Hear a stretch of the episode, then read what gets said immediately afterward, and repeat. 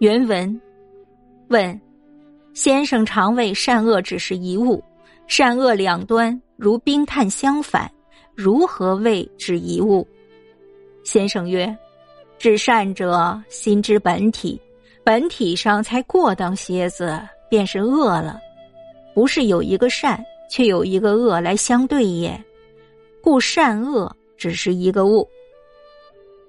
直因闻先生之说，则知程子所谓有善故性也，恶亦不可不谓之性。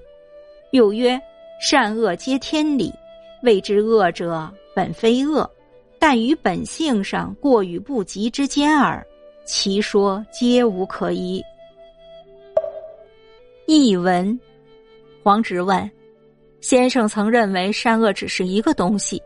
善恶如同冰炭不相容，如何能说是一个东西呢？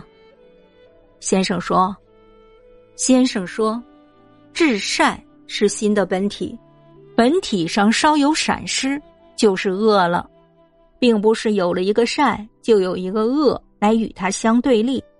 所以说，善恶只是一个东西。”黄直由于听了先生的这番解释，也就明白了程颢所讲的话。他们是善故性也，恶不可不谓之性。善恶皆天理，谓之恶者本非恶，但与本性是过与不及之间耳。黄直认为这些言论不可质疑，